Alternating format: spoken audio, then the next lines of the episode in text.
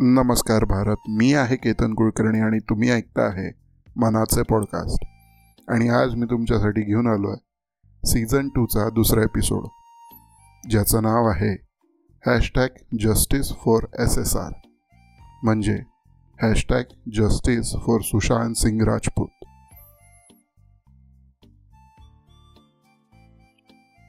Hashtag justice for S S R. S S R म्हणजे सुशांत सिंग राजपूत. आज हे नाव आपण ऐकलं, वाचलं किंवा उद्गारलं तरी जरा अंगावर काटाच उभा राहतो, कारण या व्यक्तीची मृत्यू अनेक असंख्य लोकांच्या मनाला तोडूनच गेली. आज त्याला जाऊन जवळजवळ अर्धा वर्ष म्हणजे जवळजवळ सहा महिन्यांपेक्षा जास्ती झाले, पण त्याच्या मृत्यूच्या अगदी दुसऱ्याच दिवसापासून त्याची हत्या झाली आहे असे वृत्त ऐकायला आणि वाचायला येऊ लागले. कारण चौदा जून दोन हजार वीस ज्या दिवशी त्याचा मृत्यू झाला, त्याच दिवशी त्याच्या मृत्यू शरीराचे काही छायाचित्र सोशल मीडियावर म्हणजेच समाज माध्यमांवर झळकून आली किंवा तथाकथित झळकून आणल्या गेली. त्या छायाचित्रांकडे बघता त्याची मृत्यू संशयास्पद वाटू लागली.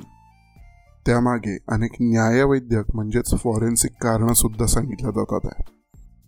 एक गोष्ट मात्र या सगळ्यात विचार करण्यासारखी आहे, आणि ती म्हणजे एखाद्या मृत व्यक्तीच्या शरीराचे स्पष्ट छायाचित्र समाज माध्यमांवर खुल्या रीतीने व्हायरल करणे आश्चर्यकारक आहे. सहसा असं बघायला मिळत नाही, आणि असे झालेच तर ते छायाचित्र मुद्दामून धूसर करून दाखवल्या जातात, म्हणजेच ब्लर करून दाखवल्या जातात, कारण अशा गोष्टी अनेक लोकांचे मन विचलित करू शकतात. अजून एक गोष्ट म्हणजे हे छायाचित्र पोलीस खात्याच्या उपस्थितीत काढून त्याला बिना परवानगी व्हायरल करण्यात आले. सुशांतच्या जाण्याचं दुःख हे खूप मोठं तर आहेच, पण त्यात त्याचे व्हायरल झालेले छायाचित्र बघून अनेक जे तर्क लावल्या गेले आहे त्यातून ही आत्महत्या नसून हत्या आहे असं बोललं जात आहे. या सगळ्यामुळेच लोकांच्या भावना त्याचवेळी एकदम उसळून आल्या आणि त्यांनी न्यायासाठी आवाज उचलायला सुरुवात केली, आणि त्यातूनच जन्म झाला तो म्हणजे hashtag justice for S S R याचा.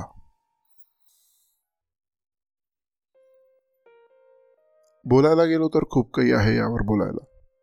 या हत्या किंवा आत्महत्येबद्दल प्रत्येक दिवशी घडलेल्या घडामोडी, समोर आलेल्या वेगवेगळे तथ्य, काही अटक आणि बरंच काही असं आहे बोलायला. याशिवाय लोकांच्या आलेल्या प्रतिक्रिया, वृत्तवाहिन्यांनी दिलेल्या खबरा, अनेकांनी लिहिलेले लेख, त्यात घुसलेलं राजकारण इत्यादीसुद्धा चर्चेचे विषय आहेत. पण या सगळ्याच गोष्टी पुन्हा पुन्हा तुम्हाला ऐकवायला आणि मलासुद्धा सांगायला बऱ्या वाटणार नाही, कारण त्याने मन दुखावलं जाऊ शकतं, आणि मी तसं मुळीच करणार देखील नाही आहे. त्यासोबतच ही हत्या आहे की आत्महत्या यावर सुद्धा शिक्कामोर्तब करणारा मी कोणी नाही.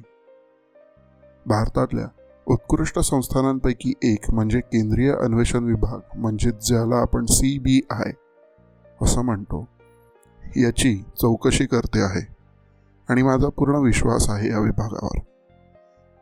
आपण सगळ्यांनीच या केंद्रीय विभागावर विश्वास ठेवायलाच हवा, कारण याची मागणीसुद्धा आपणच केली होती, आणि तसंच या हॅशटॅगमधूनच ती जन्माला सुद्धा आली होती.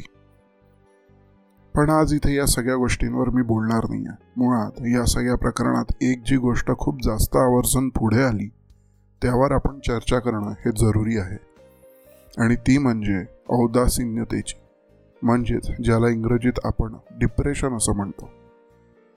अगदी सुरुवातीला म्हणजे चौदा जूनला जेव्हा सुशांत गेल्याची खबर वृत्तवाहिन्यांवरून सर्वत्र पसरू लागली, तेव्हा काही वेळातच ही खबर आली की सुशांत हा अति जास्त औदासीन्य होता, म्हणजेच अति जास्त डिप्रेशनमध्ये होता, आणि म्हणूनच त्याने आत्महत्या केली. पुढे हे प्रकरण जेव्हा चिघळत गेलं तेव्हा ही हत्या आहे की आत्महत्या यावर बहस सुरू झाली, आणि जी आज पण ताजी आहे. पण या प्रकरणातून जे औदासीन्याबद्दल बोलल्या जाऊ लागलं त्यामुळे अनेकांनी आपल्या भावनासुद्धा व्यक्त केल्या. अनेकांनी आपल्या घरच्यांशी, मित्रांशी, जवळच्या लोकांशी, सामाजिक माध्यमांवर, वृत्तपत्रांमध्ये यावर बरीच चर्चा केली. प्रत्येक व्यक्ती याला आपल्या परीने व्याख्यामध्ये उतरवू लागला. मात्र पुढे हे प्रकरण जसजसं वेगळंच वळण घेत गेलं तसतसंच लोकांचं औदासीन्यतेवर बोलणंसुद्धा कमी होत गेलं आणि आज जवळजवळ सगळे या गोष्टीला विसरून आपापल्या आयुष्यात पुन्हा मग्न झाले आहेत.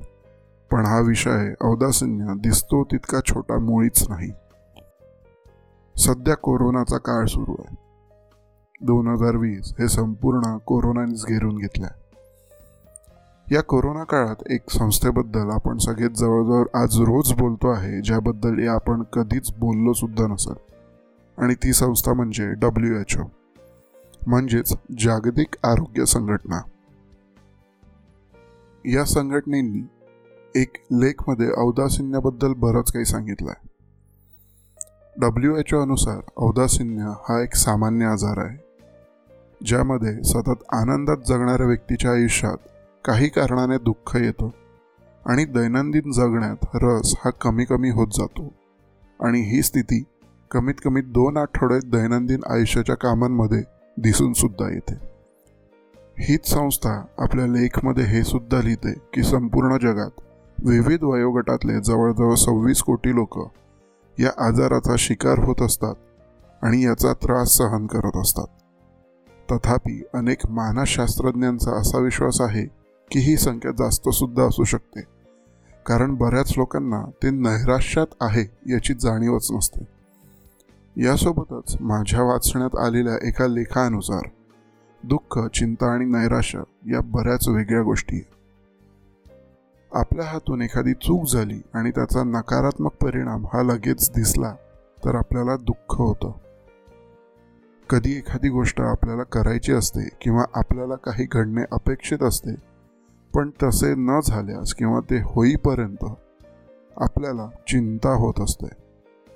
पण जर हे दुःख आणि चिंता आपल्यासोबत बऱ्याच काळापर्यंत असल्यास आणि येणारा काळ हा कसा असेल याची अनिश्चितता असल्यास आपल्याला नैराश्य येतं. नैराश्याला किंवा औदासिन्यतेला मूड डिसऑर्डर असं वर्गीकृत केलं जातं. औदासिन्य यातून बाहेर पडायला वैद्य किंवा मानसशास्त्रज्ञ या रोगाच्या बळी पडलेल्या लोकांना आपलं मन आपल्या आवडत्या गोष्टींकडे वळवायचे सल्ले देतात. बरेच रुग्ण याच सल्ल्यांना सांगितल्याप्रमाणे वागतात आणि बरेच लोक लवकर बरेसुद्धा होतात. संगीत ऐकणे, बनवणे, गाणे ऐकणे, लिखाण करणे, वाचन करणे, चित्रकला किंवा कुठे फिरायला जाणे असे काही सल्ले यावर आजपर्यंत कारगर ठरले. मुळात यामागचा उद्देश इतकाच असतो की रोगीला किंवा त्या व्यक्तीला सक्रिय ठेवता आला पाहिजे. पण कधीकधी काही रुग्ण दिलेले सल्ले न ऐकता एखाद्या चुकीच्या मार्गावर चालू लागतात. सुशांत सिंग राजपूत याच्या मृत्यूनंतर अनेक बातम्यांचे धूर उडू लागले. त्यातली एक बातमी ही सुद्धा होती की सुशांत हा मादक पदार्थांच्या सेवनमध्ये लुप्त झाला होता, म्हणजेच तो ड्रग्ज घ्यायला लागला होता. त्याला आपल्या दैनंदिन जीवनात सुद्धा ड्रग्ज लागत होते असं सांगण्यात आलं. या खबरेने त्याचे हितचिंतक, चाहते, जवळचे व्यक्ती खूप संतापले होते, कारण सुशांत कधीच असले प्रकार करत नसे. अनेकांनी तो दारूला सुद्धा हात लावत नसण्याचे पुरावे सामाजिक माध्यमांवर दिले. पण म्हणतात ना, मृत व्यक्तीचं काय खरं होतं आणि काय खोटं होतं हे त्याच्याबरोबरच संपून जातं. पण मी सुद्धा त्याचा एक चाहता होतो, नाही आजसुद्धा आहेच. मला सुद्धा ही खबर खोटी वाटते. पण इथे हा मुद्दा सांगण्याचं तात्पर्य इतकंच की नैराश्य मनुष्य आपल्या रोगातून बाहेर यायला असे चुकीचे मार्गसुद्धा अवलंबत असतो. औदासिन्यता हा एक सामान्य रोग असला तरी तो एक रोग आहे आणि त्याचासुद्धा काही ना काही उपाय असूच शकतो. इंटरनेटच्या जंगलातून चालत असताना मला नैराश्य किंवा औदासिन्य या विषयावर अनेक लेख, उदाहरणं, कहाण्या वृक्षरूपी वेबसाईटवर सापडल्या. त्याचबरोबर या रोगावरच्या उपचारांच्या वेली आणि छोटी रोपटंसुद्धा सापडली. काही वैद्य आणि मानसशास्त्रज्ञ असं म्हणतात की यावर इतर उपायसुद्धा आहेत, आणि हे उपाय म्हणजे काही विशिष्ट औषधं, मानसोपचार, थेरपी, व्यायाम, मद्यपान टाळणे, स्वतःची काळजी घेणे. सेंट जॉन वॉर्ट ही एक युरोपमध्ये नैसर्गिक उपचाराची प्रक्रिया आहे. आवश्यक तेल, जीवनसत्वे इत्यादी. आपण बघायला गेलो तर यातले काही उपाय खूप खर्च करवणारे. तेल, थेरपी, मानसोपचार, औषधं यांचा खर्च तर होऊच शकतो. रोग हा कधीच व्यक्तीचा खिसा किती हलका किंवा किती भारी आहे हे बघून येत नाही. त्यामुळे या उपायांचा उपयोग हा प्रत्येक व्यक्ती करूच शकतो ही धारणासुद्धा चुकीची आहे. सुशांत सिंग राजपूत हा त्याच्या मृत्यूसमयी आणि त्याच्या काही दिवस अगोदर अगदी एकटा होता किंवा घरी एकटा राहत होता असं सांगण्यात आला. मनुष्य दुःखात किंवा चिंतेत एकटा असला की तो नैराश्याकडे वळायला जास्ती वेळ लागत नसतो. अशा वेळीच त्याला कोणीतरी आपला सोबती जवळ असायला लागतो. औदासिन्यता किंवा नैराश्य यातून बाहेर यायला जे खर्चिक उपाय आहे त्याशिवाय पण एक मोठा जास्ती रामबाण उपाय म्हणजे अशा वेळेत आपल्या जवळच्या व्यक्तीचा आपल्या जवळ असणे आणि त्यांनी आपले पूर्णपणे सगळ्या गोष्टी समजून घेणे.